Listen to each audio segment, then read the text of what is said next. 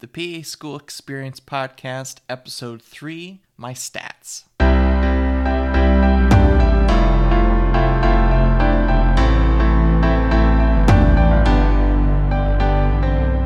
Welcome to the PA School Experience Podcast. I'm your host, Sebring Sands, and we will explore what it's like to go through PA school and give you a glimpse into the excitement of becoming a PA.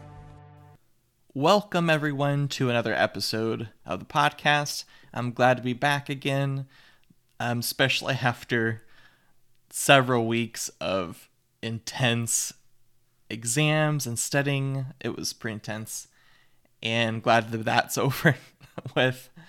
Um, today, I'm going to be continuation, continuing from the first episode, which I'm going to talk about my stats now. Because in the first episode, you know, it doesn't seem too crazy my journey, but when I throw in some stats, hopefully it'll give people hope that even with a lower GPA, having to take classes again, going back and taking college classes to increase your GPA, it's still possible to get into PA school. And even on your first try, even though I kind of did it in a roundabout way and it wasn't totally certain that I was going to be able to go to PA school my first time around, but I'll get into that. Okay, in this first part, I'm just going to be sharing my um, GPA with you, my different types of GPAs. And this will kind of give you an understanding and a glimpse into what I was like as an applicant, uh, just like just with the numbers. Um, so hopefully, this gives people some hope that they still can get into B school with their GPAs. So my cumulative undergraduate, so this is after a post bac, is a 3.38. Then my overall science was a 3.11. This is also after a post bac. So that's how I that's what I got my GPA up to after taking 3 semesters of undergraduate science classes that I didn't do with my traditional bac- bachelor degree. So before I went back to post bac, my science GPA was at 2.94. And I realized this that P schools, also DO schools at the time when I was thinking of going into DO school, was that they did not count the math of GPA, which I calculated in. Because some med schools do, um, MD schools, but most everyone else doesn't. And that really threw a wrench into my plans. I dipped below a 3.0, which I was thinking I had in the bag. So that really messed up my planning a bit, and I had to rethink and redo some things to increase that GPA. So when I went back and did my uh, post bac, I just did it by myself. I wasn't a formal one or anything. I just went back, I did extra classes. I had to take out loans, a lot more loans for those th- three semesters, but I think it's well worth it. So my post bac science, I only did science classes and I only did things that would increase my science GPA. It was a 3.5. So I, I, I didn't do 4.0, which a lot of people are able to, to do, and kudos to them, but I didn't. I still struggled with some things, but I did a lot better. I was able to recharge. I was pretty burnt out after I graduated, and I had a good six, seven months off before I started that first semester of my post bac. So those are my those are my GPA. You know, it really depends on you as a candidate, including volunteering and uh, patient care hours. Just everything is what admissions look at. And I'm no admission expert. I'm not a, you know, there's a lot more people more qualified. But for me personally, they did have to look at more than just one thing. In my personal statement, I felt like was good enough for them to really be interested in looking at me as a candidate. I think that really paid off. Okay, next up, I'm going to be talking about my patient care hours. So I opted to doing the route of a CNA. Well, at the time, I really didn't think there were other options that were practical for me. And I ended up loving being a CNA, you know, as much as you can. Love the job. It is hard long hours. It's just exhausting doing that much work and lifting and moving It is hard, but I felt like the interactions I had with patients was well worth it. So I worked first I worked at an assisted living facility. Then I switched to working at a home health and hospice, which I loved for a couple years. And it was a really good option for me because I was able to have a more flexible schedule while going back and taking classes during the day.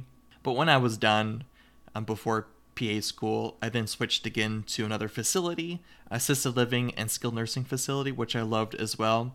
And it was good to get the two differences.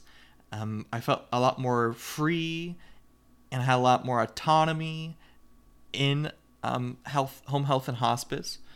But also, it was nice to have the structured help that you have in, at a facility, and also you get to see a lot more people, different stages at a facility.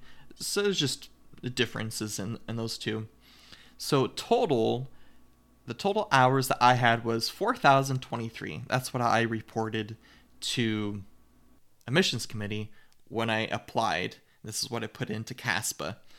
And some people ask if they do verify hours, how can they verify hours? They probably don't verify hours at all in the application process, but I had to submit verifications when I was accepted into PA school. And what I did is as I went into the HR departments and I had them print out all my hours that I had, and they had them. There's just one glitch on my whole health job that they switched systems completely, maybe a little before halfway or halfway through working there. A bulk of my hours I couldn't report because they weren't on any system that the manager had access to. So I just had him write a little note and sign it saying, Call me if you have any questions about his hours. This is what it was reported. And it was fine. Um, they were accepted. So do keep that into mind and try not to inflate them. It's hard with a system where it has you input hours per week and weeks, which I think is weird. I think you should just be able to just put the, the hours that you have because some weeks are more, some weeks are less, and it's hard to really get a good average, but try the best you can. It was really cool to see now that I'm I'm in P school to see everyone's background. We've got some ENT EMTs in there. We got scribes, MAs, just a whole mix, surgical techs.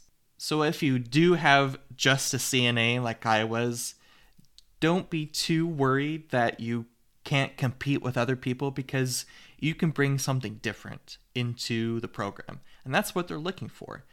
I had the incredible experience of understanding a little bit better of the geriatric community and their issues, medications they take. There's a lot of things in PA school that I'm learning that, yeah, this is what that person took, and this is what they this person needed to be done to treat this certain condition they had or illnesses. So it is very valuable, whatever you take into PA school. And that's what patient care hours is needed. You need that experience to kind of know how to interact with and be immersed into that environment. So in PA school, you can springboard off of that. And with your other peers in PA school, they have different strengths too, and that helps with the learning process um, with certain skills that they have that they can show you or other knowledge that they have. So it is very helpful in the whole cohort that everyone be in different places, coming from different backgrounds in experience, and that's a good thing. For volunteering, I did a total hours of traditional volunteering as 222. I had some more volunteering I counted with my my church and different aspects of it. And that I kind of added to it but my traditional volunteering was about 222 and I learned while trying to apply and trying to get ready to apply to medical school the focus that I always heard was volunteer on things you love to do because it's more than just fluffing your application. You really show passion and interest for doing certain things with your volunteering.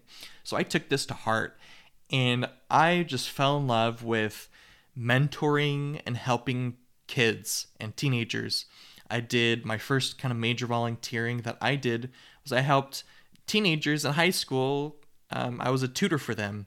So I helped with anatomy, I helped with sciences, math, and that was really rewarding. I love just being in that environment because I had many great mentors myself, and I feel like kids can really be set up, set up for success if they have someone that can encourage them and be there for them and help them overcome challenges. I'm all for that. And having a daughter myself, stuff comes close to home a lot.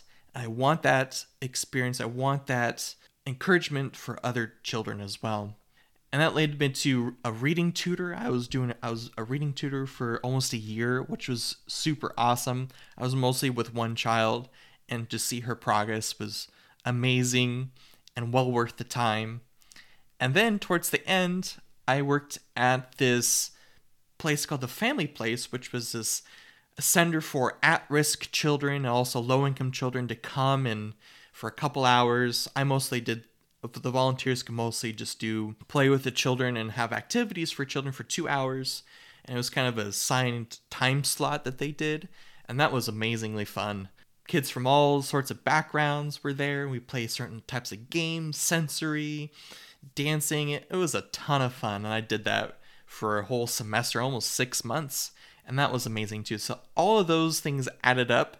I think that was a good show of my personality and my passions and my interests. To show that as volunteering, I think is very important for your application. So I applied to 14 different schools. That seems like a lot, but I felt like that almost wasn't enough for me um, there's some people that you might hear on Reddit or other places where they apply to just a few schools, and good for them if they feel like that's enough for them. I'm not sure what the average is, but it's up there. I think close to 10. But 14 schools, I was hoping at least one program would bite. And it did. It worked out for me. I applied to a bunch of places I really wanted to go, and some places that I wasn't sure about, but could be a good opportunity to go to. I I end up I ended up only getting one interview at the school I'm at now at Sacred Heart University. And I wasn't totally sure it was across the country. I had to fly there but going through that experience and going there, I went to the interview and I was blown away of how awesome and how inviting the program was. And they really wanted to see me as a person interacting with other students and kind of getting a feel for my personality personality and how I would contribute to the culture of the program. And I think that's you have to keep that in mind when interviewing is you don't have to get everything right. I wasn't perfect at my responses to some of the questions, even to the almost basic question of why do you want to be a PA? But I think they saw me interacting with other students in different situations and realized that I could be a good fit for the culture. And it turned out to be right. I feel I feel like I fit in pretty well with certain personalities and uh, different people and everyone is so kind and inviting and warm and encouraging and I love that about my program. I didn't get in right away. I was on the wait list right around December, so I interviewed in October and December I got on the wait list, and it wasn't until April when I got off the wait list. So I was really excited when I got that email saying that I was accepted. I had to go through now the stresses of going through all the verifications and everything before I moved to Connecticut because I was in Utah at the time and that was a little stressful, but well worth my time and effort and stresses. And when I started PA school, I really felt this amazing feeling of really, I don't have to compare myself that much to people because, yeah, they have some amazing experiences. I feel like they're a lot more prepared for PA school than I am with their experiences, but we all bring something different to the program, to, to our cohort. And that was an amazing feeling that, yep, maybe I didn't do as well as they did, but we're all here together. We're all all here in the same battle of studying and getting through it. And that was very encouraging to me. Just think about that as you go through the process in, in PA school that everyone has gotten there, deserves to be there. They've well vetted. I know imposter syndrome comes up a lot with people, and I feel that sometimes as maybe I'm not prepared enough for clinicals, but realizing that, you know, everyone is there, deserves to be there, you deserve to be there, and that's very encouraging. My program is not a competitive one. There's no posted GPAs. No one, they, no one keeps track of it, which I love. Um, it really suits my personality well. I don't think I would have been able to hold up to my the pressure of trying to compete with other people and realizing that you don't have to be the number one student to do well as a PA. My program director always emphasizes this is don't worry about your GPA, learn about worry about learning what you need to learn to be a good PA, good practitioner, because that's what's most important. No one really cares about the A's that you got in PA school or even undergrad. It cares that you can apply the knowledge and learn the knowledge to better do patient care. And that's what I've been trying to focus on. I'm not the most perfect student. You can even look at my test scores recently, last semester. I'm not the best one. There's people way smarter than me able to understand and absorb the information better than me. But what my goal is is to apply everything so I can help with patients. I can do patient care. And that's what's important. So focus on that in PA school, not trying to use your type A personality to get every A's on everything. And if you're able to do that and you're not super stressed out, good for you. I have to get at least six or seven hours of sleep every night, and I can't just go on no sleep to in order to be able to get the study time in there required to get extremely good grades. But I'm satisfied with my knowledge at this time and able to learn the knowledge, and that's my goal in PA school. So that's a summary of all my stats. I think the most important ones, not completely comprehensive, but that could be boring and long. But I'm going to post a screenshot of all my GPAs so everyone can take a look at how they kind of break it down. It's hard to calculate everything that they do in CASPA, but there is cal- there are calculators even on their website that you can use to make sure you're over minimums and things like that. And within a tenth of a point, you should be pretty accurate with those. So I'm going to post that. Well, I'm glad you guys are able to come to another episode and listen. I hope, hopefully, the, these subjects are kind of less ambiguous for people people can get a better idea of what to expect with the process and hope for people that have lower GPAs that it is possible to get into PA school. It might take you some time, might take you some money to apply to enough schools so that someone might be able to take a chance on you and really have you be a part of their program. But it is possible. You know, I am an N of one, and this is no statistical significance at all, but hopefully these experiences of mine can help someone that is struggling to have confidence to apply because they don't have, you know, even the averages, which averages are averages. You have people that are higher, people that are lower. So be aware of that as you're looking at averages. So I hope this is helpful helpful for some people, and I'll talk to you guys in the next episode.